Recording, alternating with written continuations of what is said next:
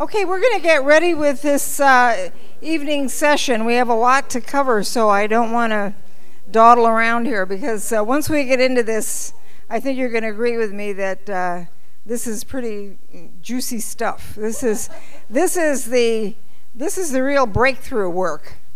Uh, the work that we did in this morning's session paved the way and creates the foundation. But once we get a handle on the healthy parents within, the nurturing and the protective parent and the inner child. Once we get a sense of that and start working with that in a journal on a regular basis, then we're ready to deal with the really sticky part, and that is the critical parent. Okay. The critical parent is the key dealing with that critical parent is the key to all recovery, as far as I'm concerned, in my experience. And without a piece of work that has to do with the critical parent and how to handle it, uh, recovery never really blossoms. It stays stuck because we stay stuck under the thumb of the inner critic, the critical parent. It's what I call the critical parent in inner family work. And the critical parent is part of the human condition. We're born with it. Okay? Those are the those are the cards we got dealt when we came in here as human beings. That we were going to get this nurturing and protective part of us, but we were also going to get this critical part. And we learn the critical part just the way we learn the nurturing and the protective, or don't learn it, from our environment. So we come in and we either have nurturing and protective parents who role model that not only about protecting and nurturing us, but how they protect and nurture their own inner child. So if they aren't protecting and nurturing their own inner child, they can't role model how we should do that for ourselves. So a codependent mother who's always doing things for her kids or a father is not role modeling self nurturing. Because, somebody please close that door back there? Because what they're doing is they're giving all their energy away to the kids and um, not keeping any for themselves. And so that creates the resentful, martyred parent. After all I've done for you. This is the mantra of a lot of parents of addicts. After all I've done for you, how could you do this to us? End up in jail. You know, end up with a DUI, whatever. It's so embarrassing. And all we did for you, and it's a whole archetype this martyred, resentful parent who gave too much. And that is the recipe for codependence. Absolutely the recipe. If you want to know my definition of codependence, it's when I am turning my nurturing parent out to everybody else at the expense of my own inner child. It's fine for me to nurture other people in my work as a therapist, as a teacher, as a trainer, as a mother. But if I'm doing it at the expense of my own inner child, and you know my definition of that, those of you who are this morning, my physical well being, my emotional well being, my creative well being, and my spiritual well being. If I am giving away and not replenishing those stores in my, those four parts of myself, if I am not caring for my inner child, then what I'm doing is codependent. It's not good for the other people that I'm giving to because the role modeling I'm giving is it's okay to just deplete yourself entirely, to burn out, for other people. And I call that, you know, it's like martyred stuff. It's martyr stuff. And it, it's very poisonous.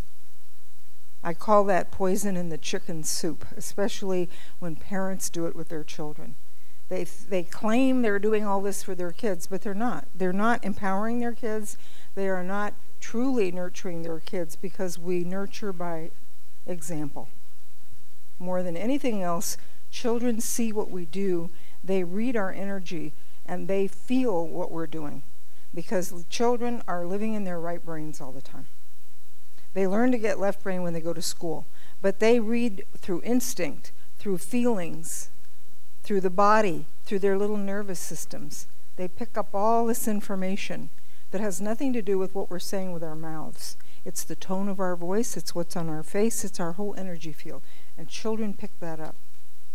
I worked with hundreds of children. I was one of the pioneers in Head Start. In 1965, I went to work for Head Start, and I ran programs in Watts and Compton right after the Watts riots, South Central LA and all over East LA. So I have worked with hundreds of children, observing them. I had the the wonderful opportunity, not as a teacher, but as a supervisor. I could sit back and watch. And I have watched hundreds of children between the ages of three and five years old and watch them, how they operate, how they function, and how they read energy in people, how they know who to trust and not to trust. And then when they get to school, they unlearn all that good stuff.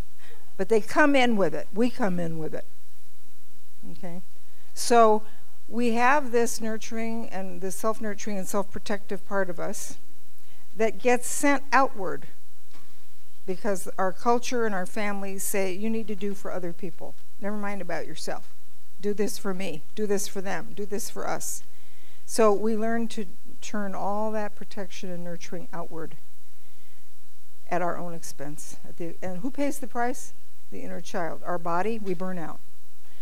I got into this work because I burned out.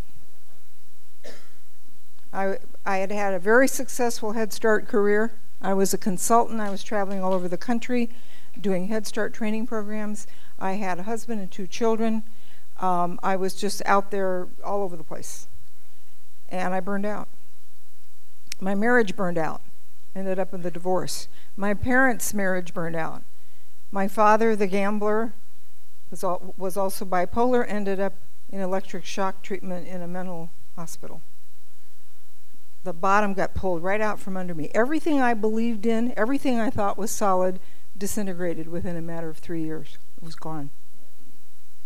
So I realized I had to go inside somewhere. I didn't know where, because I wasn't practiced at that.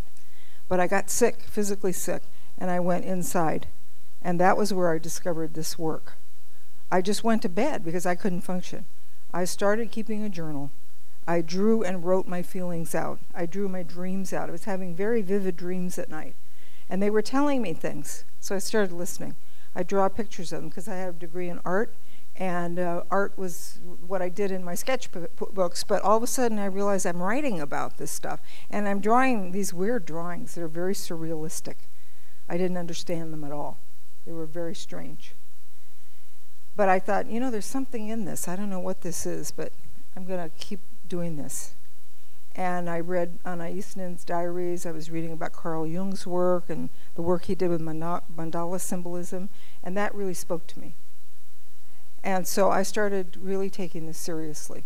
And it was in that sick bed, struggling for my life, that this work was born. So I didn't come to this through academic circles. I didn't read about it. I didn't study about it in school. I was not a psychologist at the time. I was struggling for my life. And I, I want to um, introduce you to my associate and my very best friend, Marcia Nelson, who is here tonight with me from Texas. She's the supervisor of our Creative Journal Expressive Arts training program. And I'd like her to talk for a moment because I want you to hear her experience um, as a former Californian of how she uh, experienced a, a life and death struggle that brought her into this work because we had different pathways in, but it came through facing up to death, actually, or possible a possible vegetative state in her case. Thank you, Lucia. It's really great to be here this evening. I'm now living in South Texas, and it's just a joy to come back here and to see all my wonderful family and friends. And it also brings up a lot of memories of when I lived in Orange County and some of the abuse that I withstood and not knowing any better and certainly trying to keep a marriage together and um, working as a teacher and you know getting all kinds of awards in orange county i was woman of the year for this county and this and that life on the outside looked glorious and I was dying on the inside. And the more accolades I got on the outside, when I came home, the more abuse I accepted. And I got to thinking that the abuse was a payoff for doing all those wonderful things. We had to balance this out. You know, the more he would hit me at home, the farther I would go out that direction. Well, at any rate, the marriage finally ended. And interestingly enough, it really ended out on George, uh, on uh, John Wayne's boat. We were out there for a big function, and and uh, that at that moment, I decided the marriage was over. He became abusive in public, and now I couldn't hide it anymore. And so, as it goes, you know, I own a swimming school in Seal Beach. I'm teaching school. I have two adopted children. I'm this, I'm that. And finally, my body said, We're through. My house burned in Seal Beach. My marriage ended. I was in a new relationship with a wonderful doctor here in the area. And I had a stroke. And why did I have that stroke? Because I had a lot of stuff going on and I had to deal with on the inside. Well, as time went on, what do you think I did? I married my second alcoholic. But this alcoholic looked a lot better because this alcoholic had money and he didn't beat me, so life was good. I thought.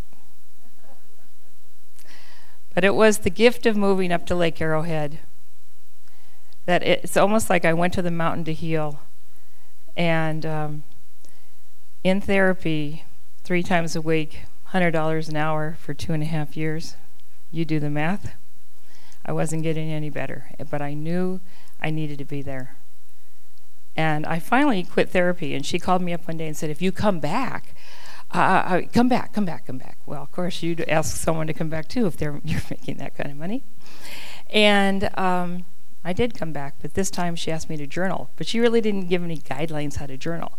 So Lucia came in my life. She was up in the mountains doing a book signing for Recovery of Inner Child. And it was God that put us together. Um, I asked her what she wrote, and she told me about it. One thing after another, I went to her workshop. I said to myself, I don't know if I understand all this, but it all sounds right to me. And from that, I went up to Santa Barbara for a week. My husband had gone through Betty Ford. Uh, things really started turning around. My health improved. Uh, the gift was moving to Texas. We moved away from, I guess you call it geographics. We moved out of here. But it was better because my, my late husband, I call him late because things were going just so well, and all of a sudden, we were in England and uh, coming home from beautiful two weeks in Ireland. And he succumbed to a heart attack, age 55, in the airport in Gatwick. So when life gives you lemons, you make lemonade. And at that time, Lucia and I had been up in Canada I had been touring with her. I'd sold my travel agency that I started down there because I had to prove to myself I was viable and I could work again. And you know, one thing when you don't work for a while, what happens? You get really stale, real stale. And I started thinking maybe because of the stroke, I had a lot of damage. It's just that I wasn't using my gray matter and I needed to. So, to make a long story short, this work evolved. We have a training program. We've been doing this work now for 10 years. Um, it's just been a fabulous experience for me. I couldn't be happier. And the real icing on this cake is in the internet, I met the man of my dreams, a healthy guy. A guy who loves to golf. He's never left his inner child. He he teaches golf. He now runs the retreat center. He he got me all ready to help do this and I help him at the golf course and you know we're a real team. And again, I had to face my journaling of tragedy again because six months after we were married, he had a heart attack. But the good news is he's had a quadruple bypass and we're well on our way to a, a long, healthy life. So what I'm saying to you, you're always gonna, you're gonna, you know, come across a few roadblocks, but you bounce up up a lot higher and a lot faster when you have tools. And this is what does it. And when I see people in our program using these tools and just recreating a life that they never dreamt they would have. Nor did I ever dream that I would have the life that I have today. And um, I travel worldwide. Lucia hasn't been home since August.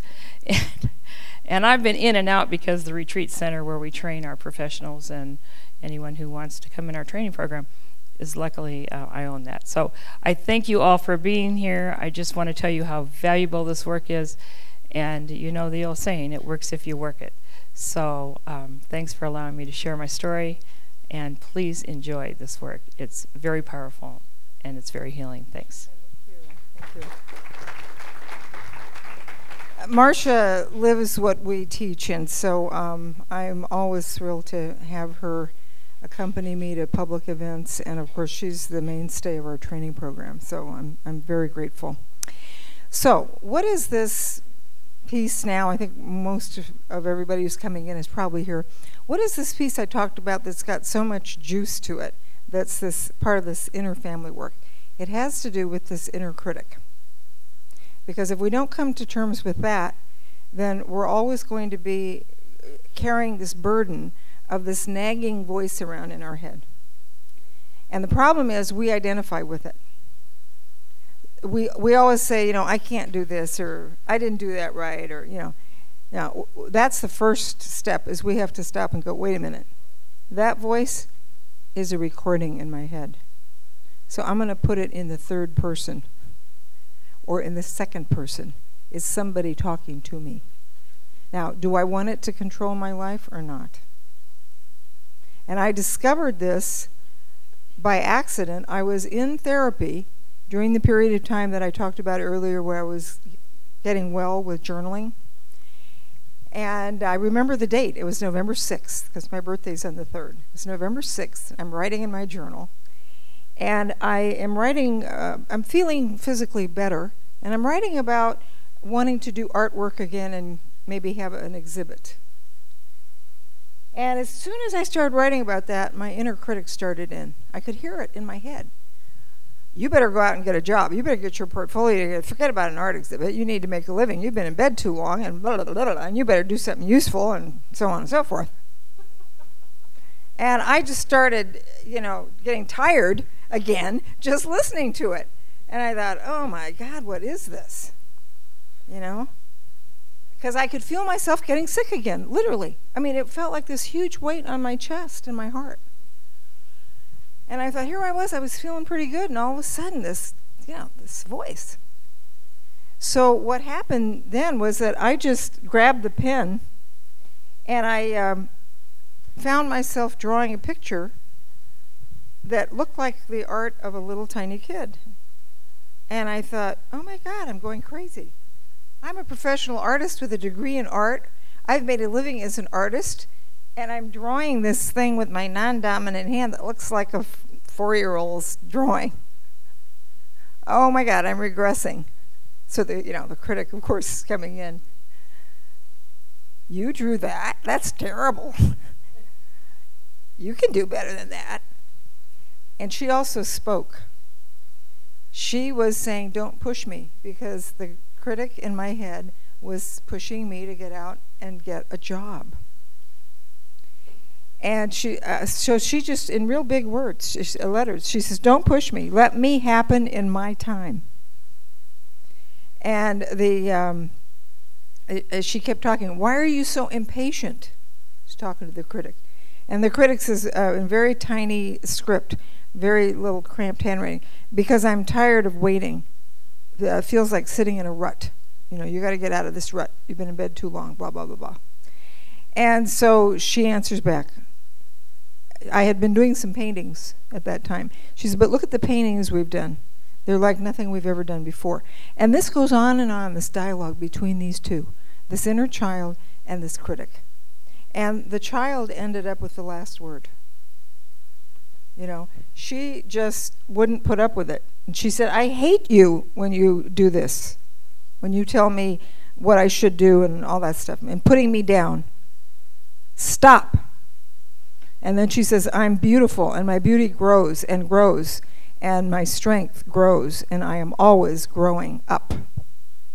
Okay, very, very insolent, bratty voice. Lots of power and energy. I had a lot of energy when I was writing that. That fatigue I had felt a few minutes before was gone. Yeah, right hand, left hand. The dialogue, yeah. The critic is always writing with the right hand or with the dominant hand. I'm right-handed, and um, and, and she ends up saying, "And there's nothing that can stop me." That's it. And so it ended. The critic just shut up all of a sudden. I said, "Oh my God, what happened here? Where is it? It's not talking anymore." Wow, that's amazing. Shut it up. And uh, then I put the pen in my dominant hand and I wrote some insightful writing that told me what was going on. This is like the witness. If you meditate and you learn how to sit back and watch what's going on, this is the observer.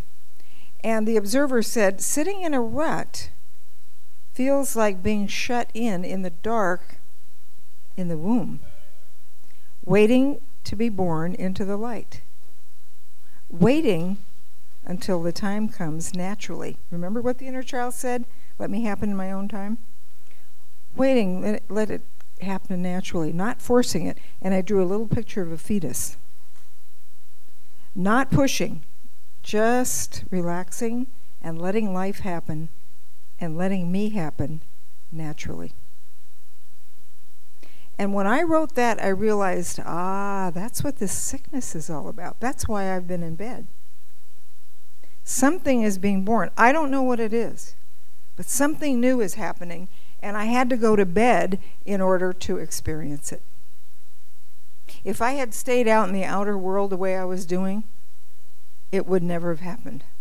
I had to be quiet, but you see, my body, my inner child, had to go on strike that's why we have to embrace this inner child. Because if my inner child hadn't gone on strike and said, I'm too sick, I have to go to bed, I never would have discovered any of this work. I wouldn't have written any of these books, and I wouldn't be standing here today. My life's work was born in that deathbed, and it was a deathbed because I thought I was going to die. Every time I went to the doctors, they'd give me more medication. I'd have more side effects. I'd get sicker and sicker and I'd come home really depressed and sicker than I was when I went. Because now I'm physically sick, but I'm also emotionally really depressed. I'm feeling helpless, hopeless. It's like these doctors don't know what they're doing. It's kind of hit or miss. They were giving me samples out of their drawer from the pharmaceutical salesman. I mean, that's how desperate they were. They didn't know what I had. Years later, I found out from somebody who does iridology that I had a collagen disease collagen disease. Collagen is the glue that holds everything together in your body. Mine was disintegrating. Interesting metaphor. My life had disintegrated. So was my the collagen, the connecting tissue in the body. Yeah. Yeah. So my body was mirroring what was going on in my psyche in my soul. And that's how the inner child speaks to us. The child speaks from the soul through the body. You know, we are embodied beings. Spirit is in body. And so if we don't listen to the body, we're not listening to our inner child.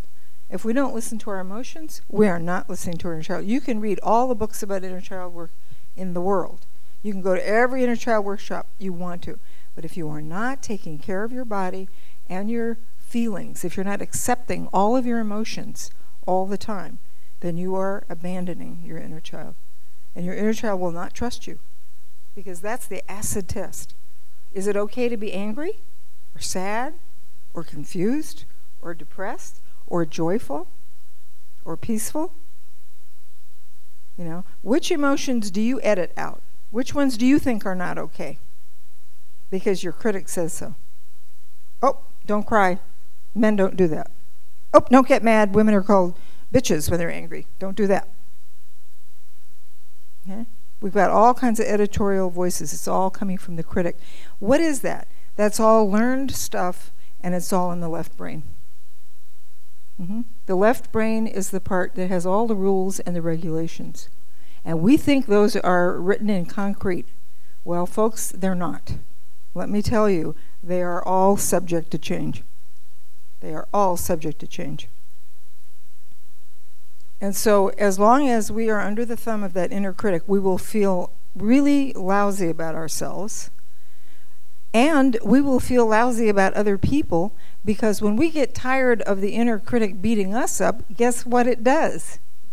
It turns outward. It has its little megaphone that it turns outward and starts criticizing other people. First, it starts in your own head and it tells you what's wrong with everybody else. And then it actually tells everybody what's wrong with them through your mouth.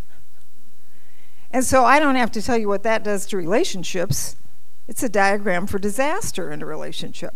And tomorrow, when I do my talk, uh, the final talk, I'm going to talk about the teeter totter that we get on in relationships. You know, one person's inner critic and the other person's inner child, disastrous. Or one person's uh, needy child with the rescuing parent, disastrous. Recipe for codependence. So it all plays out with this critic, this critical parent. And we must be aware of it. See, in all the inner child literature, everybody talks about the magical child and the precious child and the vulnerable child and all that stuff. And that's all well and good. But what about the brat? Nobody talks about the brat. I'm the only one I know who talks about the inner brat. That's no accident. I worked in early childhood education for years and I raised two children. I know about bratty kids. Kids are brats sometimes. But there's power in brattiness. We don't want it to overpower us, and we don't want to act the inner brat out because that's what we do when we're not aware of it. We act it out. We have temper tantrums. We tell other people off under the guise of telling them what's good for them. It's really our inner brat having a temper tantrum.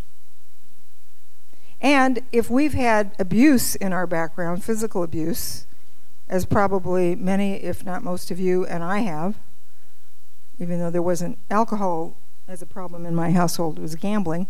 Um, but my mother took it out on me, so I, I was I was the whipping girl. I got all the beatings physically, because she was frustrated with the addicted husband, my father. So all of that physical abuse is usually accompanied by verbal abuse. So that's where the left brain starts to learn all this stuff about how no good we are. We hear it. And if we don't hear the words, the behavior is telling us that. Because who would beat us up unless they thought there was something wrong with us? I mean, does that make sense? No. So the message, and I was talking about this earlier, the message a child picks up in their nervous system, in their instinctual system, in their body is there must be something wrong with me if they're treating me like this, if they're calling me those names, and if they're beating me up like this. Must be my fault. And they usually tell you it's your fault anyway. So you believe it. Little kid, left brain, takes all that information in and it creates its little rules and regulations, which include a belief system that I'm no good and I deserve bad things and I deserve to be punished. And so that inner critic continues that storyline for the rest of your life. The stuff you learned at your mother or father's knee just continues playing itself over and over. It's like a recording over and over and over and over. Now, the dialogue changes. Instead of uh, you didn't do your homework, you know, it'll, it'll uh, put you down while you didn't finish your taxes. You didn't get that report done at work. You didn't mow the lawn, you know. So the words change a little bit, but the message is the same. And, you know, you're never going to measure up and you're really a mess.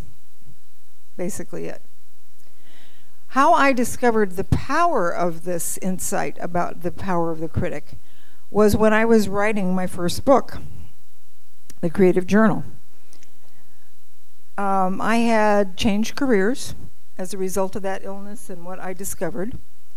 I became an art therapist, got a degree in psychology, opened a private practice, started leading workshops. And about a year into teaching workshops, my students kept saying, You know those journal exercises you're giving us in these classes? Would you write some of that down, please? You've been giving us these little handouts, but it's not enough. We want you to write more down. Okay, all right. Well, why don't you write a book? I said, That'd be a boring book a book of a bunch of journal exercises. Who wants to read that? What's exciting about these classes is the artwork you're doing in your journals and the writing you're doing. That's what's fun about this, isn't it? Yeah.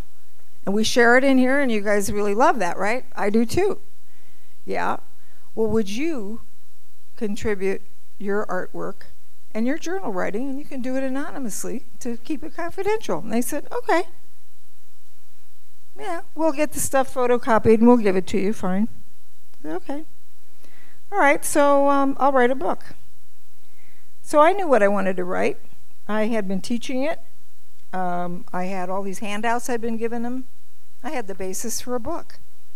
But guess what happened? I sat down in those days at the typewriter, and I did uh, schedule a writing schedule, two to three days a week, in, in and around my teaching schedule and my private practice, two to three days a week devoted entirely to writing. You know, no laundry, no mowing of lawns, no nothing. Just go in there, sit at the typewriter. Well, I spent three weeks of that schedule looking at blank paper in the typewriter. and about week three came along, and I go, hmm, there's nothing on this paper here.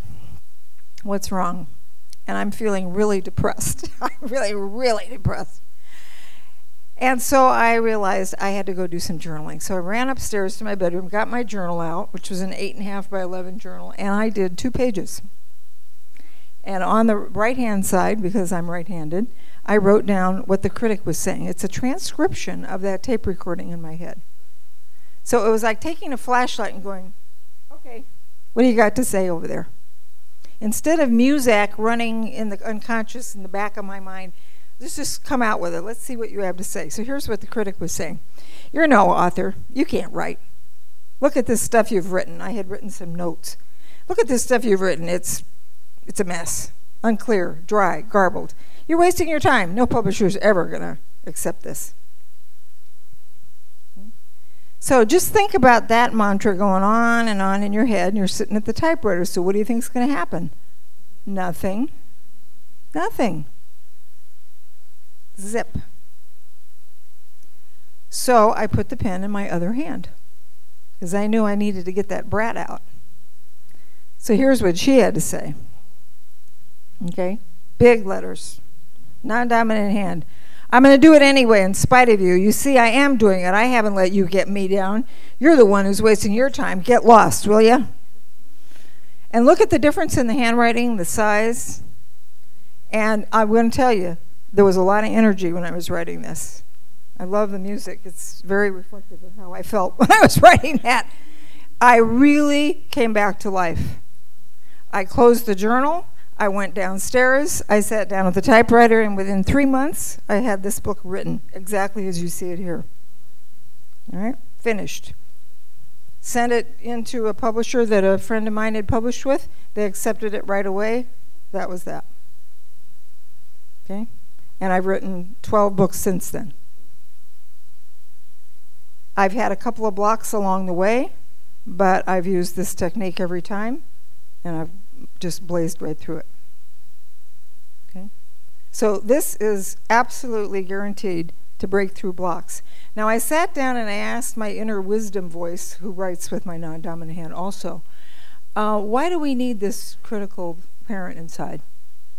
And here's the answer I got. It said, it's like Kato in the Pink Panther movies. Remember the Pink Panther movies? Remember Kato? The martial arts guy that Clouseau hires, pays him to surprise him at the most inopportune moments, right? Jump out of closets and refrigerators and alleyways. And my favorite Kato scene is at the end of the first Pink Panther movie, Shot in the Dark. And Clouseau has gotten the beautiful girl, and they're in some Mediterranean country, I don't know, where France or wherever. And they're out in the moonlight, and there's a beautiful fountain, and he's kissing the girl, and all of a sudden, guess what? Kato comes jumping out, and they all end up in the fountain together. Okay? And that's the way it works. The inner critic comes out at the most inopportune moment. The, the moment when you least want a critic around, when your a creative child is trying to write a book, or when you're happy and things are going well. That's when the critic really grabs you. And it starts in about you're going to fail and blah, blah, blah, blah, blah, blah. So, what do we do with it? Well, what I do with it is exactly what I just showed you. You write down with your dominant hand. You can do that right now if you have some paper in your lap. We have some paper floating around the room, you can just put your hand up and we'll get some to you. You just write down in the second person because you want to disidentify from this critic. Anybody have paper we can pass around? Yeah. You want to disidentify from it. You never want to use the word I. You know, I can't write. No publisher is ever going to publish what I write. You do not want to do that. Because if you say I, you're identifying with it. You think that's who you are. Your critical parent is not who you are. Your critical parent is a recorded voice in your head. It's not who you are, and it should not be making your decisions. You don't want it running things for you. But it runs things for you if you let it take control. So if you distance yourself from it, by putting it down on paper where it says you this, you that. So start writing right now with your dominant hand just anything that your critic says to you about you right now in your life. You know, you're 20 pounds too heavy, or you're too thin, or you're too old, or you're, you know, your chin sags, or you didn't do your taxes, or you're, you know, whatever. You know, your car is a mess. You're going to lose your house. you know, whatever. All the stuff that your critic says to you in your life right now, just writing it with your dominant hand in the second person as if it were speaking to you from outside. So, you this, you that, you didn't do your taxes, you should have done this. When are you going to get your act together? Blah, blah, blah. And this is all with the dominant hand because the dominant hand accesses the left brain. And the left brain is the side that has the centers that control language and rules and regulations. Sequential thought. Some of it is rational, some of it is pseudo rational, but that's the left brain. And so your dominant hand is accessing that. And you want to write it just as quickly as you can. It has a lot to say, as you know, 24 7. It never shuts up just keeps on, oh, keeping on. And don't forget to breathe when you're writing this, because this can be very constrictive, you know, you just get tired listening to it. But better to get it out on paper than carry it around in your head.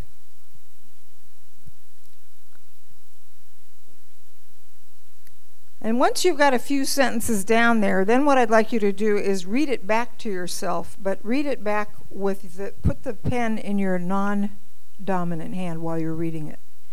And read it back to yourself from the place of your inner child. This is your inner child being told these things. How does it feel emotionally to hear somebody talking to you like this? You could even imagine a stranger standing in front of you saying these things to you. How would it feel to have somebody standing there sending all these messages at you? Just feel that first.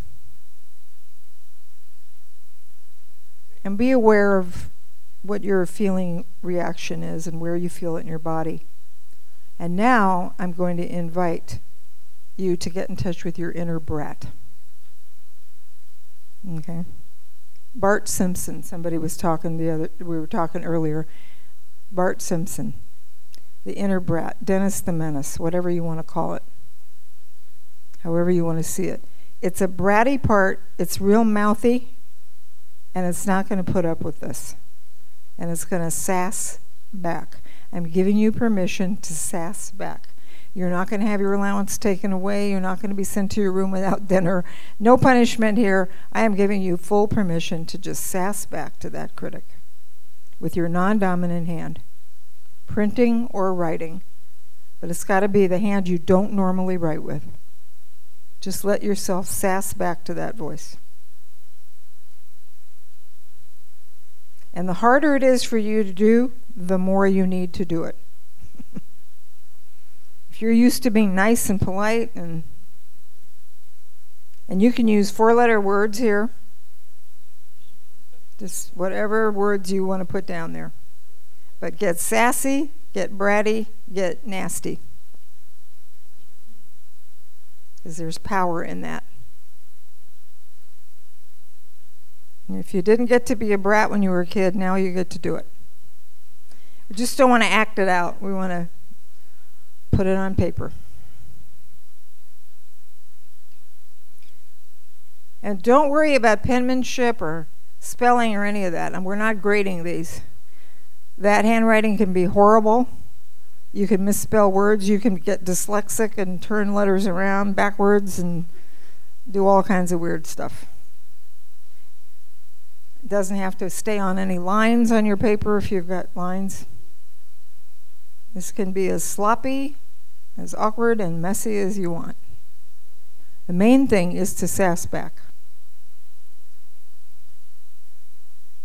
Really give yourself permission to do that. Uh, this is this is you're you're writing it like a script. The critic says you this, you that, and you're answering back. Shut up. you know, whatever whatever you want to say. But I want you to give yourselves permission to really rebel against that voice. So it's one of our problems as adult children of addicted parents is we didn't really get to blow off steam about all the stuff that was done to us. And we need a safe place to do that. Notice the word safe. Because if we don't find a safe place like a journal, we will find unsafe places to do it. We'll have temper tantrums in public. We'll beat up our kids and pretend that we're disciplining them when it isn't that at all. It's our inner child having a temper tantrum. You know, we'll do all kinds of weird stuff.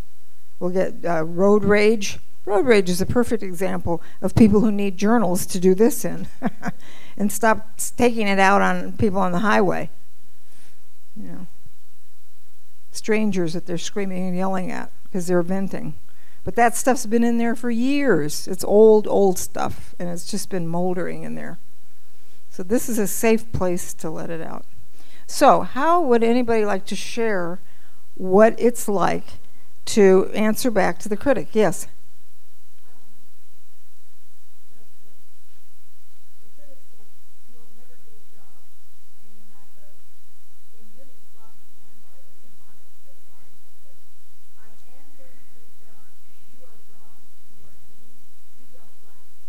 Right, exactly. And that's the truth. That's the truth. Yes. Um, I feel like, like my inner brat is handling it in an unhealthy way. You know, so it's like she's coming back and saying and calling. You know, she's coming and that's the truth. That's the truth. Yes.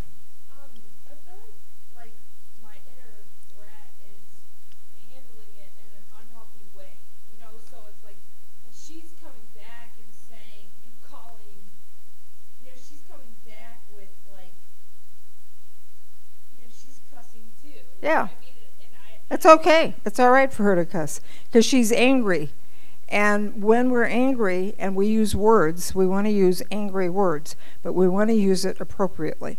We don't want to use it at other people outside who we're projecting onto, and we're using them as target pra- for target practice. We want to bring it back home. We want to own the anger and we want to put it in our own journal. This anger belongs to me. I'm pissed off about all the stuff that happened to me. I'm still mad about it and I'm going to put it right here in this journal, or I'm going to scribble on some big pieces of newsprint paper, or I'm going to get some red terracotta clay and I'm going to really beat the hell out of it. I'm going to just pound it and throw it on the table. We do this in our training program, and people look 20 pounds lighter after we've done this clay process, where they just take these big pieces of clay and they just smash it and yell it, yell at it and scream and just you know, thrash that clay. And they get all that stuff out of their bodies, and then they, they start giggling and laughing, and they look younger. I mean, Marsha will tell you, they look transformed in one night because they're getting all this old stuff out. I guess I don't feel like she's necessarily who I am either. She's not. Oh, oh, You know good point. Like, She's not who you are. not. Absolutely not. She's not. Um, does anybody have the chart that I passed out this morning? The inner family chart? Okay. The inner family chart that I gave you.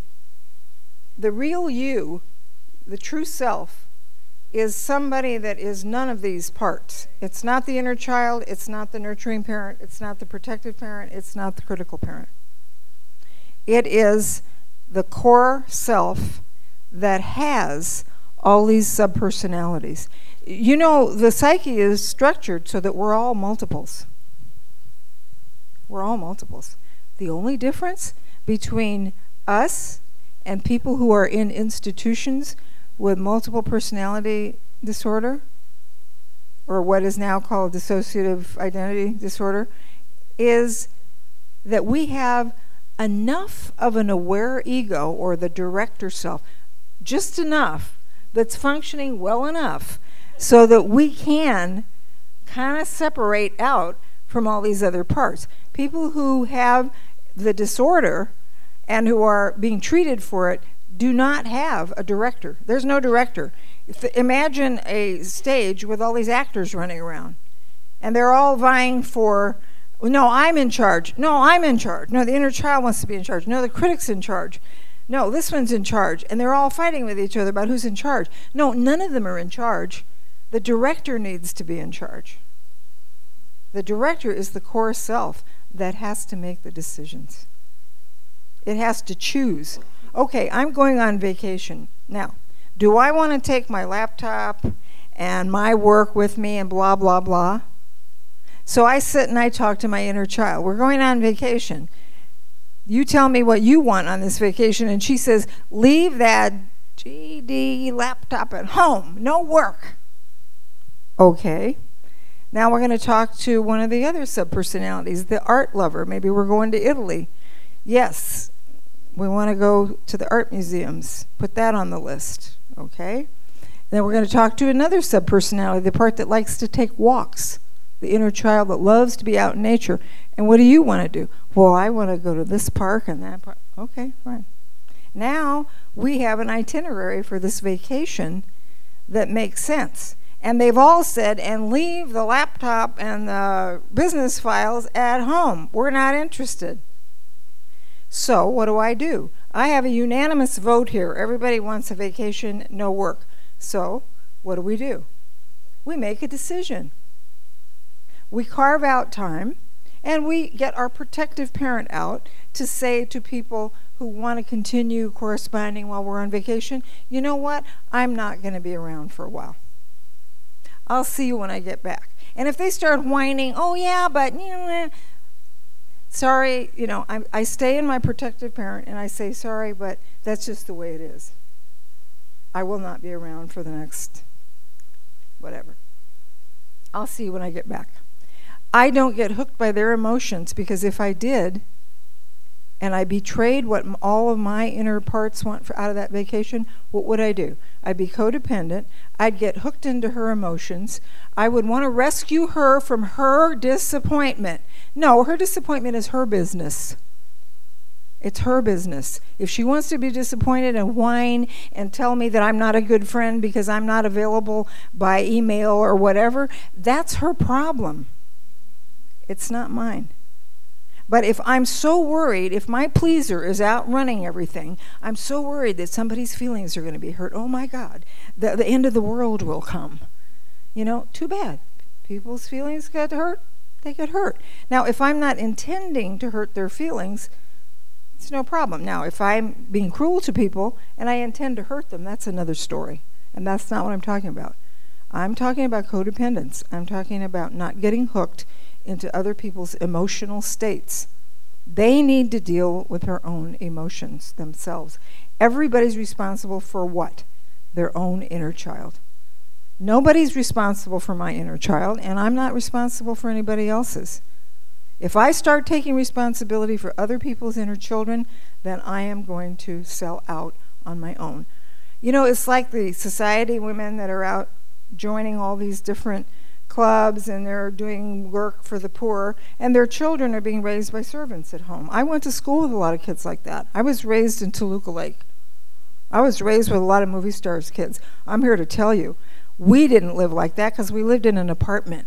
But I went to gigantic homes of very wealthy people, many of whose parents were big celebrities, names that you know, and they were being raised by servants. And their parents were out, you know, entertaining for this one and that one and raising money for this and that charity. And their kids w- never saw them. Okay? And that is an external version of what I'm talking about with the inner child. When we're out taking care of everybody else's inner children, oh, what do you need? You know, oh, oh, don't be upset. Oh, yeah, I'll do whatever you want. Okay, okay, I'll be the chair of the committee if you really need me, even though I'm exhausted and burned out. Why am I doing that? Because I'm coming from my pleaser, and I'm coming from my nurturing parent turned outward. I want to protect and take care of everybody else except me. Because why? We get taught that that's selfish to take care of yourself. And who teaches us that? People for whom it's inconvenient for us to take care of ourselves. Bottom line. It's inconvenient for them. So they teach us from an early age that we're supposed to take care of them. And a lot of you are nodding your heads. You come from households where you did that. You were a parentified child, and you were a little grown up very early on, and you were you had to rescue your parents. Somebody had to do it. They didn't know how to rescue themselves. Their lives were a chaotic mess. And so, you know, as a child, you wanted to make things work. You know, tr- try to try to be there for them. Yes. Oh, sure.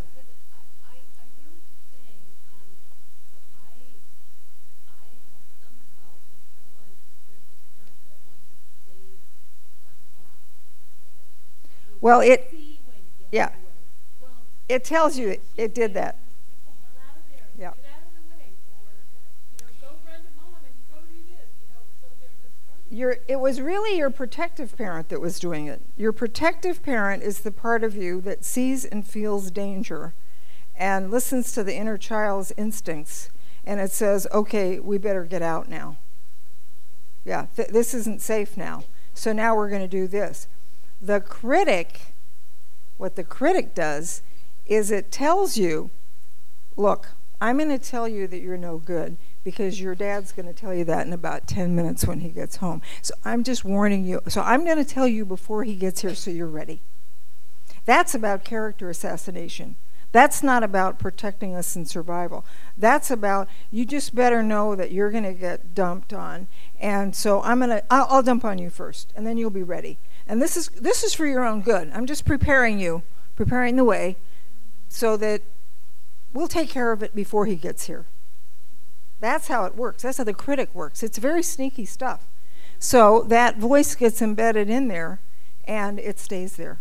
Then we leave home, parents are gone, they're dead maybe, and we're still doing it to ourselves. We're still parenting ourselves the way our parents parented us. And it takes a lifetime to get that monkey off your back because it is so it's ingrained in your nervous system and in your cells of your brain. So this right hand left hand stuff does two major things. It gets you into your right brain where your inner child is really connected. All the right brain centers are connected to the right uh, to the inner child. The body, sensory awareness, emotional centers are in the right brain. Spiritual centers, we even know they call it the God part of the brain. That's been proven in laboratories now. The part that has spiritual sensibility is in the right brain.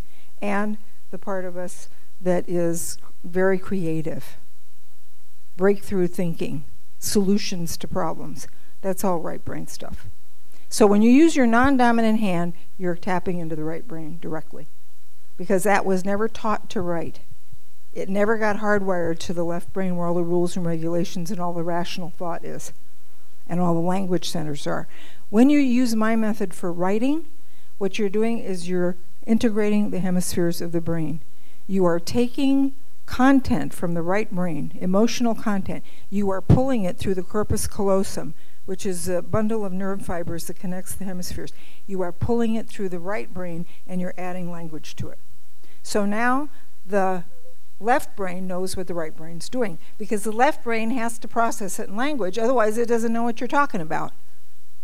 You know, it doesn't it doesn't understand unless you put it into language. That's what it speaks. But the right brain does not speak verbal language. It speaks color, shape, sound, music, movement. It speaks the language of the arts. Mm-hmm. So, so what you're saying is that when you're writing with your left hand, from the- Yeah, your non-dominant hand. right, it's, it's still coming from your left. It's kind the content It's the one that knows how to write. Yeah, that part is coming from the left brain, but the content the actual content of what's being said is coming right out of the right brain. I've done a lot of research with this. I've had people write about the same subject with both hands, totally different results. Totally different. Completely different. And I've had uh, scientists tell me, uh, Dr. Valerie Hunt, who used to be at UCLA, when she read my book, Power of Your Other Hand, she says, This is what's happening. It's what I just described to you. She says, The content is coming from the right brain, the words are coming from the left. You're integrating the hemispheres, is what you're doing. You're letting, you're actually opening up new neuronal pathways in the brain between the hemispheres. That's what you're doing when you use this work. So the implications for inner child and inner family work are huge because if you want to do inner child work, you've got to speak the language of the child. It's not left brain logic. That is not what children function from. And if you any of you read uh, Jill Bolte Taylor's book, my my uh, stroke of insight, or saw her on YouTube, you'll know what I'm talking about. She lost her left brain functions and she went totally over into her right brain. And what she describes is all inner child stuff. And she actually regressed to being an infant. She was in the hospital, curled up in a fetal ball in bed. She had to go back and recapitulate her entire growth process from infancy all the way through. And she regained her functions. It took her a few years, but she's functioning quite well now, more creatively than she was before. Yeah. It's an incredible book. It's called My Stroke of Insight by Jill Bolte Taylor, T A Y L O R. Fabulous book. And if you want to understand how the brain functions, she's a brain scientist. So she explains it, but she experienced it like myself, she experienced it from the inside. So when I started using my non-dominant hand, I felt my right brain. I could feel it doing things. I could feel it buzzing in there. You know, it's like something's going on over here. You know, this is different. I feel it here when I'm writing with this hand. It's called My Stroke of Insight. Jill Bolte, B O L T E Taylor, T A Y L O R. Harvard trained brain scientist who happened to have a stroke. Yes the right brain. The emotions are coming from the right brain. The insights are coming through the right brain. The spiritual sensibility is coming through the right brain, but it's putting words to it that you can put on paper. So that's why you're using both sides of the brain when you're using the non dominant hand to write. And when you're drawing with a non dominant hand, you're absolutely in your right brain. If you really want to do right brain drawing, use your non dominant hand. Because your right brain is the artist, it's the one that has visual spatial perception capabilities. And so that's what you, when you're drawing a picture of something, I know this because I'm an artist. When you're drawing a picture of something, you want your verbal brain to shut up. And you want to look at what's in front of you if you're drawing from real life. And you want to look at the shapes and the contours and the colors and the textures and you want to translate that onto this paper if you're doing a drawing or painting. If you're doing abstract art, which I've also done, you want to be in the moment on the paper with the colors, with the shapes. You don't want your left brain babbling away about what you ate for breakfast. It's totally distracting. You do not want to go there. And you don't want your left brain going, I don't know, this, this drawing isn't very good. You don't want your critic in there. Or, you know, this isn't as good as the drawing you did last week. This is a perfect example. See this ginger jar drawing on the top? Okay. One hand drew one ginger jar of the same artist, me, and the other hand drew the other ginger jar. Okay. So let's start with a vote. Who thinks the ginger jar on the left was drawn with the dominant hand? the one on the left. Who thinks that was drawn with the dominant hand? Okay, who thinks the one on the right was drawn with the dominant hand? Okay, you're all wrong. The one on the right was drawn with my non dominant hand, and it's accurate in terms of its shape and the designs on the ginger jar. I was looking at a real ginger jar. The one on the left was drawn with my dominant hand. It's distorted, it's abstracted, it's not realistic, it doesn't look like the real ginger jar. My intention was to reproduce the ginger jar on paper. I, I wasn't trying to make an abstract drawing. And the one on the right was done with my non dominant hand. I have done this research with hundreds of people years ago, and I've had them draw their shoe and their purse and all kinds of things, first with one hand, then with the other, and we've laid them all out and voted on them just like we did right now, and 98% of the time they missed. Okay? And I would ask them, so why did you think that was done with a dominant hand? Oh, well, it's it's just got character in it and it looks like a real shoe and it looks like a shoe that somebody really wore and the other shoe looked like a shoe in a in a store window you know and it was all the the shoe that had more character that was more realistic was always the one that was drawn with a non-dominant hand almost about 98% yes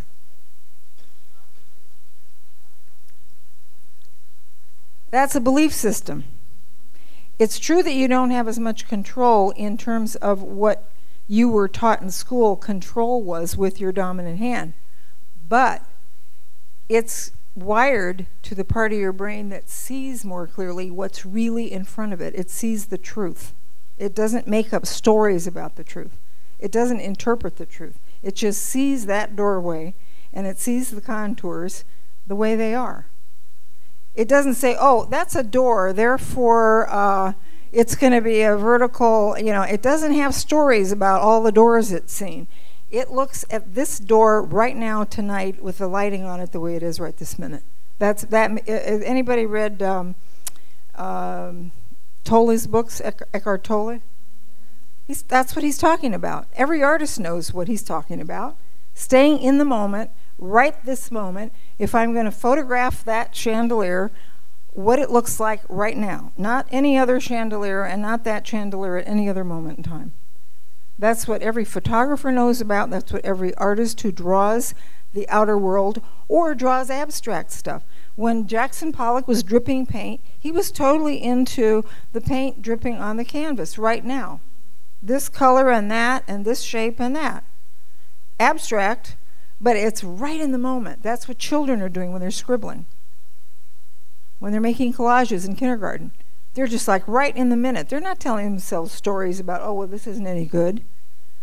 They just love what they're doing. Oh, look at that red paint. Oh, isn't that neat? What if I put that red paint with that green paint? Ooh, that's kind of a muddy brown color. That's kind of, oh, okay. You know, that's what they're discovering, but they're not talking about it. They're, it's, they're in the moment. It's very sensory. That's the inner child. When the inner child is at his or her best, the inner child is in the moment, in the present, doing all the things that Eckhart Tolle talks about, everything that Taylor talked about in her book, is present in the moment and is, is vibing things out in a very lively way with instinct, with sensory awareness, with emotion.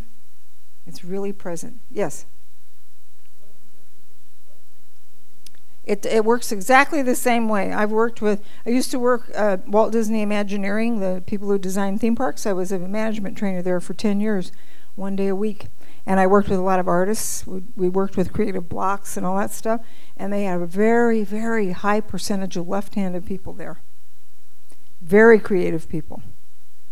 But when they worked with the left hand and the right hand, their right hand was the non dominant hand, and they had the same experience that right handers do.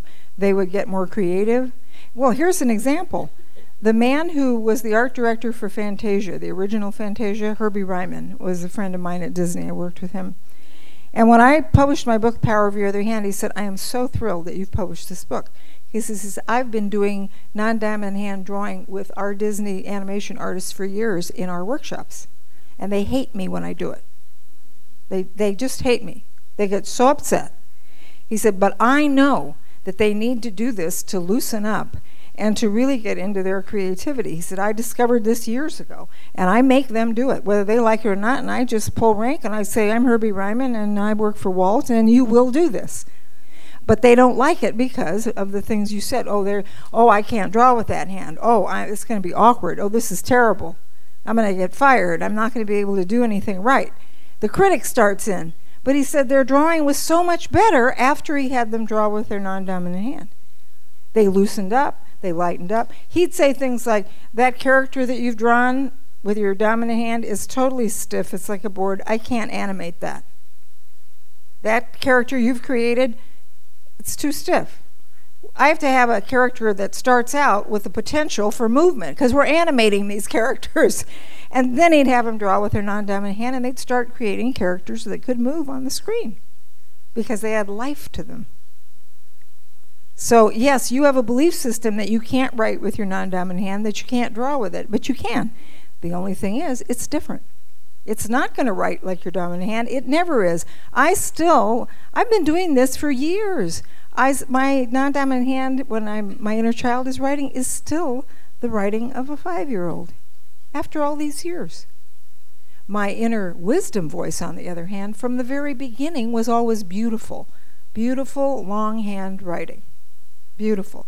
When I dialogue with my higher power, it's fabulous because my higher power belongs to me, folks. It's not out there in the sky somewhere. It's part of me. And so when I want to go in for wisdom, I put the pen in my non dominant hand. I ask questions. What about this? What about that? I'm confused about this. And I get answers. I get answers just like that. And there's no doubt in my mind. When I hear those answers, they sound like scripture. They're beautiful, they're elegant, they're the truth. It's real simple. Yes. When I was writing with the, the non-dominant hand, like it, I felt like like it was funny. Like I was laughing when I was writing. It. Yeah. Yeah, that's your child. Sure, that's your child. That's your playful. In my book, Recovery of Your Inner Child, which, by the way, is the, the whole program of inner family work, there's a, the, the chapters are meet your inner child, then you go to your nurturing parent, and you do the letter we did this morning, then you go to your protective parent, we did some of that work, and then you go to the critical parent, and you answer back. Then you deal with the wounds of childhood, and you go back to specific times when you experience trauma and you go back and be with that child today. You, as an adult, are sitting with that child from when you were four or five and somebody beat you up. And you sit with that child now and you comfort it. You bring that nurturing and protective part of you to that child and you bring that child into today and you heal that. Then, guess what? You get to go into a chapter on the playful child, the creative child, and then the spiritual child because that's the healthy child the playful, creative, and spiritual child. That's a child who's being healed. You can feel playful, you can feel creative and be creative, and you can know your spirituality once you've done this inner family work. If you haven't, then the attempts to be playful end up in addiction. You know? And I want to talk about that for a minute. The key to all addiction is as follows the critic drives you crazy, and in order to shut it up, you go do your addiction. And then, when you reap the, uh, I don't want to say benefits, the negative benefits, when you reap the consequences of the addictive behavior, then the critic comes in even louder. Because now it's got ammunition. And it says, See, I always told you you were useless, and now you've got a DUI to prove it. Oh, and last night when you were at the bar dancing on the tabletops, you made a complete fool of yourself. You think anybody's going to want to see your face there again? No way. And on and on and on. And you fill in the blanks on the addiction, whatever the addiction is for you. But addiction is a way to numb the inner child. I was doing a voice dialogue demonstration in my training program recently with a recovering alcoholic, and she has said that I can share the story.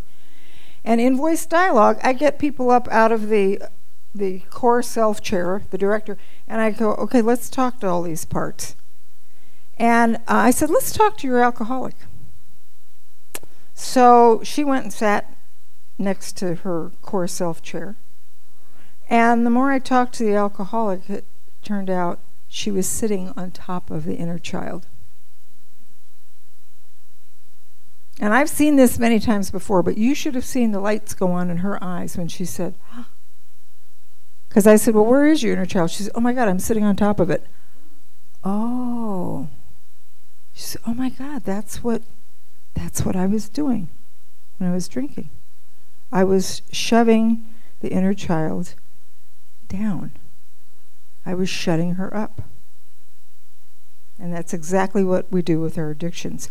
We strangle the inner child. I had a client that I was doing voice dialogue with. She was sitting on the floor looking really sad when I asked to talk to her inner child. And I said, You look really sad. She said, Yep. I said, Well, what happened what happens when you feel sad? She says, Well, she used to give me cocaine when I felt sad.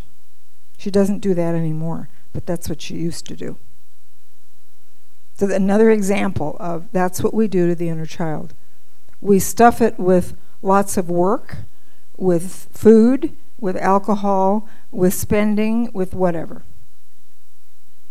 Those are all ways to shut it up. But when we are sober, when we're having a hangover, that's when the critic comes in. And we're on a teeter totter. And you all know that with addiction, it, it, the ante keeps going up.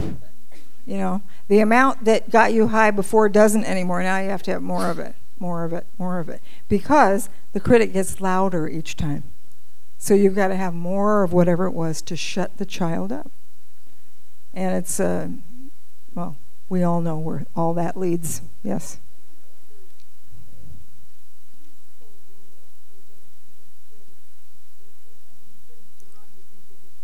Well, listen to what my listen. Remember what I said earlier. I sat down and asked my inner wisdom voice, "Why do we need this inner critic?" And it's it said to me, "It's like Cato in the Pink Panthers. It's in the Pink Panther movies. It's your sparring partner. It strengthens you." And you would have to hire it if you didn't have one. If you want to really get strong, you need it to bounce off of and to get strong. You know, I get people coming to me, they want to write books. And strangers practically on the street will say, Oh, yeah, I've been meaning to write a book. I don't know, it's because I've written 13 and they feel guilty that they haven't even written one. I don't know what it is, but it's just a weird phenomenon. But they're always apologizing to me why they didn't write their book. And it's like, I don't care. I mean, I don't care whether you write a book or not, it's up to you. But some of them go, Oh, I wrote a book and I sent it out to one publisher and it got rejected. And they never send it out again. And you know my attitude? You know, you're too wussy to publish a book. You got to fight for a book. The first book got published kind of fast, but some of my other books, it took a long time. I got a lot of rejection letters. You gotta you, you gotta fight for it. You gotta really want it. So if it's if you're so wussy that you send it out once and they don't want it, I have a novel I've written. It's been rejected now about six times. So what? My assistant got more upset when I got one of the rejection letters. I didn't because I've done this critic work. I love my novel. I don't care if anybody else likes it or not. If they don't like it, my attitude is your loss. It's a, a novel that's way ahead of its time, just like my first book. There's still not a book like The Creative Journal on the market. There is not a creative journal book on the market with drawing and writing in a psychological format. And that book came out in 1980, and I wrote it in 1977. I'm a pioneer, so I've had to learn to be patient. So if they don't like it, tough. They are missing out and they're not the right publisher. That's my attitude. But my assistant hasn't done that because she's not an author. So she got a letter and she didn't want to tell me about it. She's called, I'm out of town and she's, uh, uh, uh, well, I don't know if I should tell you this. What? What happened? Is there a flood in my house or what? No, no, you got a letter from, you know, so and such of a publisher. They didn't want your novel. I said, oh, is that all? Oh, I thought you were going to be really upset. And don't, I've gotten dozens of rejection letters. That's that's part of the game of writing books. You got to be prepared for that. If you're a dancer, you're going to be rejected when you go to auditions. I mean, I was raised in Hollywood. I know all about rejection. That's the name of the game. If you haven't got the toughness to survive it, you don't belong there. Get get out. You know? So it it does have a purpose. It strengthens us It's the antagonist in every fairy tale. You would not have drama, you would not have novels, you would not have theater, you would not have movies without an antagonist. If everything was sweetness and light, the story would be totally boring. But if I start out somewhere, I go to the market and I come home just like planned, there's no story there. But if I go to the market and there's an explosion on the street on my way, and all kinds of stuff starts happening, now I've got a story. So, all story, all drama involves an antagonist, and we've got to deal with it. That's what sports is about. I mean, what, what, was, what, what was this last election about? Antagonists. It's all about that. And it was interesting when, um, in the debates, when Obama wouldn't, uh, when he would agree with McCain, oh my God, the journalists went crazy. He's not supposed to agree. This is a debate. You're supposed to disagree. What do you mean we agree on this? That doesn't count. You can't do that. That's breaking the rules. Why? Because we want, we want a battle. We want to fight. So, speaking of that, I'm, I'd like to open the floor a little bit to um, any feedback about the session we had this morning because it's totally pertinent to what we're talking about. I said some things that ruffled some feathers today. I didn't intend to ruffle any feathers, but I did. So um, that was something that just happened. And people had their own reactions to it. Some people tried to speak for other people. Some people tried to send me notes saying, everybody at our table, blah, blah, blah. I throw those away. I don't pay attention to that because that's somebody trying to rescue everybody else. Nobody voted you the delegate of that table, so I don't want to hear about it. You tell me how you feel, I'm all ears. But you start talking about what other people are feeling, I completely tune out because my protective parent goes, Mm-mm. Smells bad to me. Smells like rescuing. Ugh. No. But direct face to face or somebody hand me a note, I'm all ears. But secondhand, and speaking for anybody else, not legitimate. Doesn't count. Yes. Mm-hmm.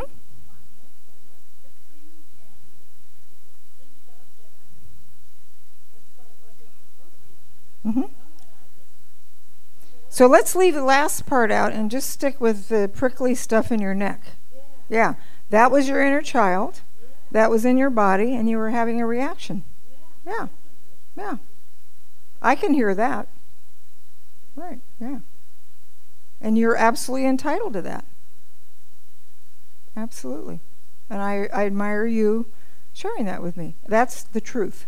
There's nothing to analyze there. It's just your body had a reaction to some things I said. You're having one now? Yeah.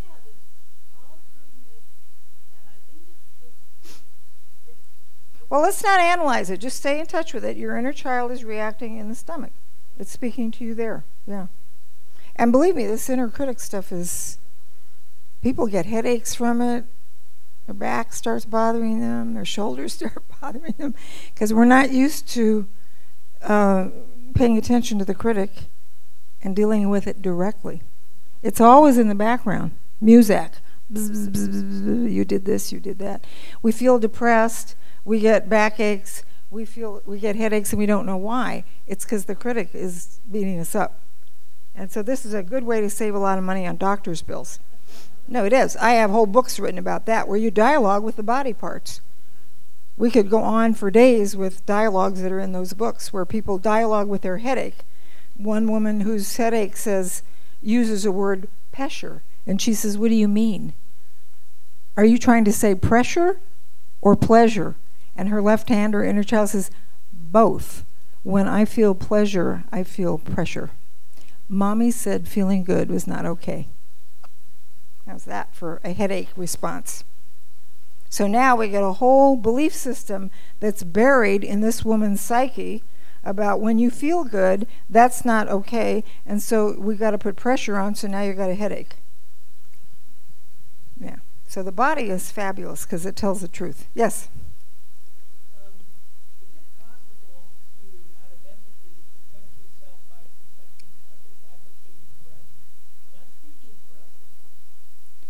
Oh, absolutely.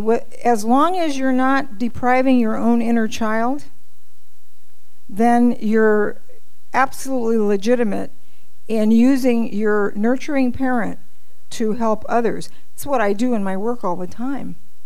But I don't do it at the expense of my inner child. I don't burn out anymore. By contrast, when I was a Head Start director, at, this is right after the Watts riots. Our city was like a bombed out, it was like Third World War. I was born and raised in LA and I didn't recognize my own hometown. Watts was in flames. I remember going to 103rd Street and just thinking I was in war torn Europe. I was in Montessori training that summer and I wanted to work in the inner city. Instead of going to work in some Montessori school out in West LA in some privileged suburb uh, where my kids were going to school, I wanted to be where the action was. And I just managed to get a job as a Head Start director. So I got to do what I wanted to do, but I didn't have these tools yet. And within a year and a half, I was burned out. And a year later, I came down with mononucleosis because I was raising two kids, I was married, I was commuting from North Hollywood to South Central LA every day, and I wiped out. I was burned out. So a year and a half out of that, I was I didn't know how to take care of my inner child. So I went on to a part-time schedule. I was grasping at straws, and I thought, well, if I don't work such long hours, maybe I can make it work. But even then, I was already burning out. So that was the difference. I did wonderful programs for those kids. My staff and I put together some fabulous Montessori programs. I mean, they were incredible. And I feel wonderful. And I will go to my grave remembering that as one of the great accomplishments of my life.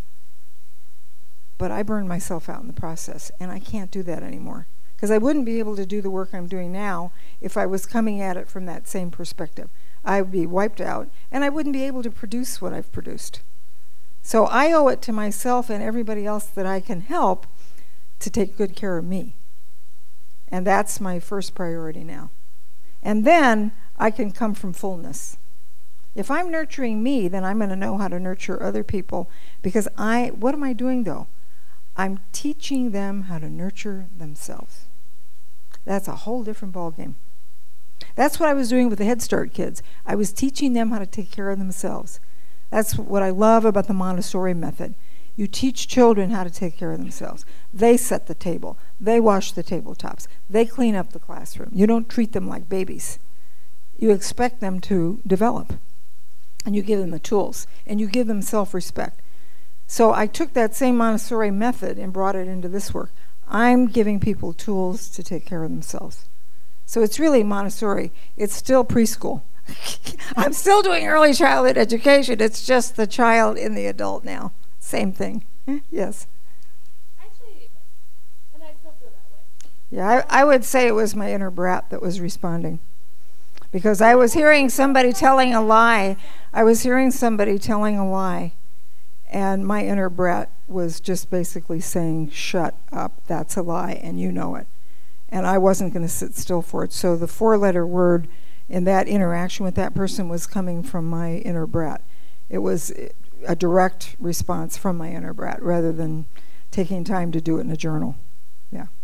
See, and I guess that's what I'm trying to. Do we transmute as totally? Well, you get you get you get beyond that as a as a daily practice. Once you start getting all the old stuff that's stored in there out, you don't need to do this as often. You might only need to do it when you feel totally blocked about a project you want to do or someplace you want to go. And you realize, oh, there must be a block here. It must be my critic stopping me. And that's when you do it. You don't have to do it all the time. This is just a transitory exercise to get all that it's like lancing a boil and you let all that junk out. But you don't keep lancing the boil once the junk's out. If you get another little boil, then you're going to lance that one. But you don't do it all the time. This is a way to release that stuff and get rid of it. And then you don't have temper tantrums with other people. You know, you don't have to uh, act it out because you've let it out. But you've let it out in a safe place. So it isn't just journaling. I mean, we do it with clay, we do it with um, paint, we do it with drawing, with uh, a lot of movement. There's a lot of expressive ways. Why? Because again, arts are the language of the inner child. Go to any kindergarten or preschool. You do not have to teach children to express themselves in the arts. They absolutely do not need to be taught.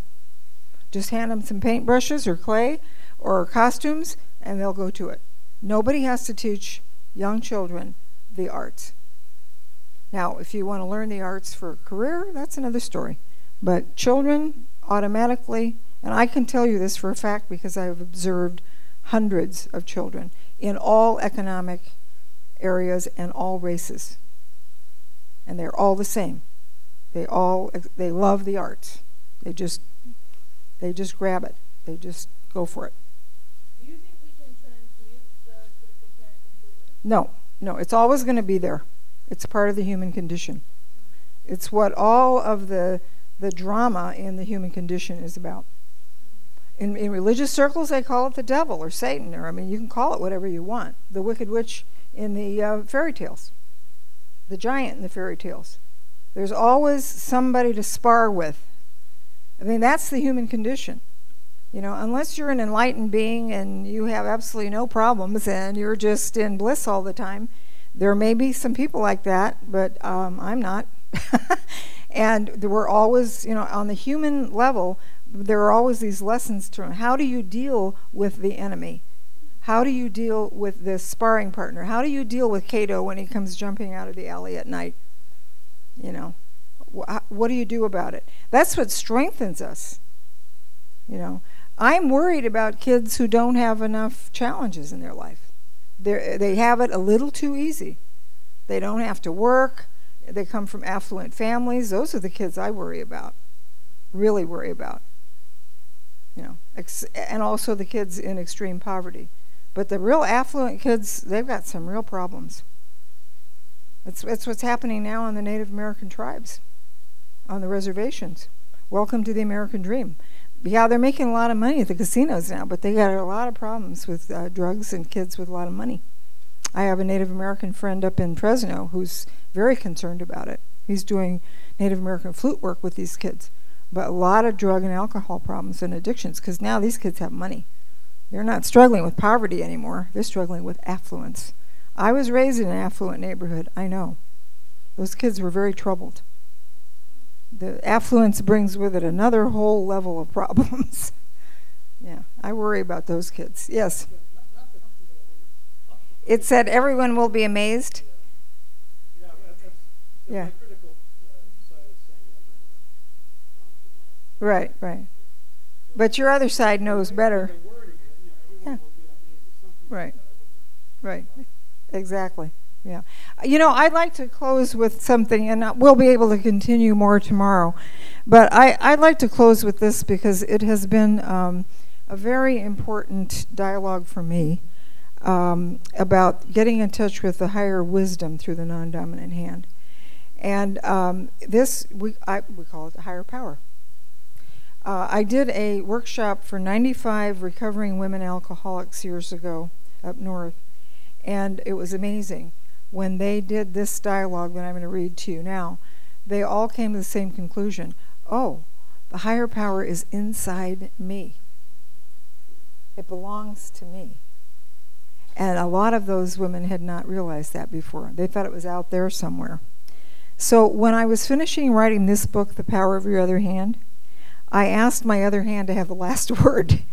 And it said in very legible handwriting, much more legible than my normal handwriting, it said, Just say that the deepest well of inner knowing and of peace is within everyone. It can be reached in stillness, in quiet, and in solitude. I am here in everyone and everything, and the glory of being human. I would never write that with my dominant hand. The glory of being human is that you can know and experience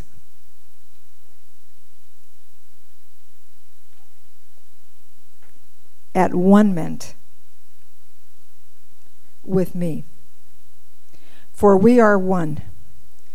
When you are afraid, lost, and doubting, be still, go inside, and find your true self. I will be there where I've always been, waiting, waiting for you to recognize the truth of who you really are. I will speak through everything that is so human in you your feelings, your wishes, your body, your relationships. And then my little skeptical left brain starts in with my dominant hand and says, How do I know you're real? How do I know I didn't make you up with my own imagination? And the non dominant hand says, You'll know. If you don't recognize me at first, eventually you will. Sometimes, when you have lost your way and are far away from your true self, you may doubt that I exist. That is when you have forgotten who you really are. But if you will speak with me as you are now, I will respond. Later on, when you read our conversation, you will recognize my realness. You'll see your own doubting mind, and you will feel my essence and know it to be yours. You will see the difference between your small, fearful, anxious self and your true, beautiful, and peaceful self with a capital S. And since you have written both voices, you'll realize that you that they both came from you. Then you'll see the highest truth and wisdom resides within you. Everything else is illusion. You will see that you've had it backwards all these years. You thought yourself was that little scared, confused character that doubts and worries and defends itself. That is the figment of imagination. That is the thing you made up with your mind. I'm the real you. I'm your true self, reminding you to wake up, come home to the bliss of your inner self. I don't write like that with my dominant hand. okay, well, I want to thank you for being here tonight. I'm here to answer any um, personal questions and to sign books, and I will be back tomorrow to talk about how this plays itself out in relationships and how we get on the parent child teeter totter with other people. And when we get on the teeter totter, we're cooked, we're done. It's a mess. And how we can get off. Thank you.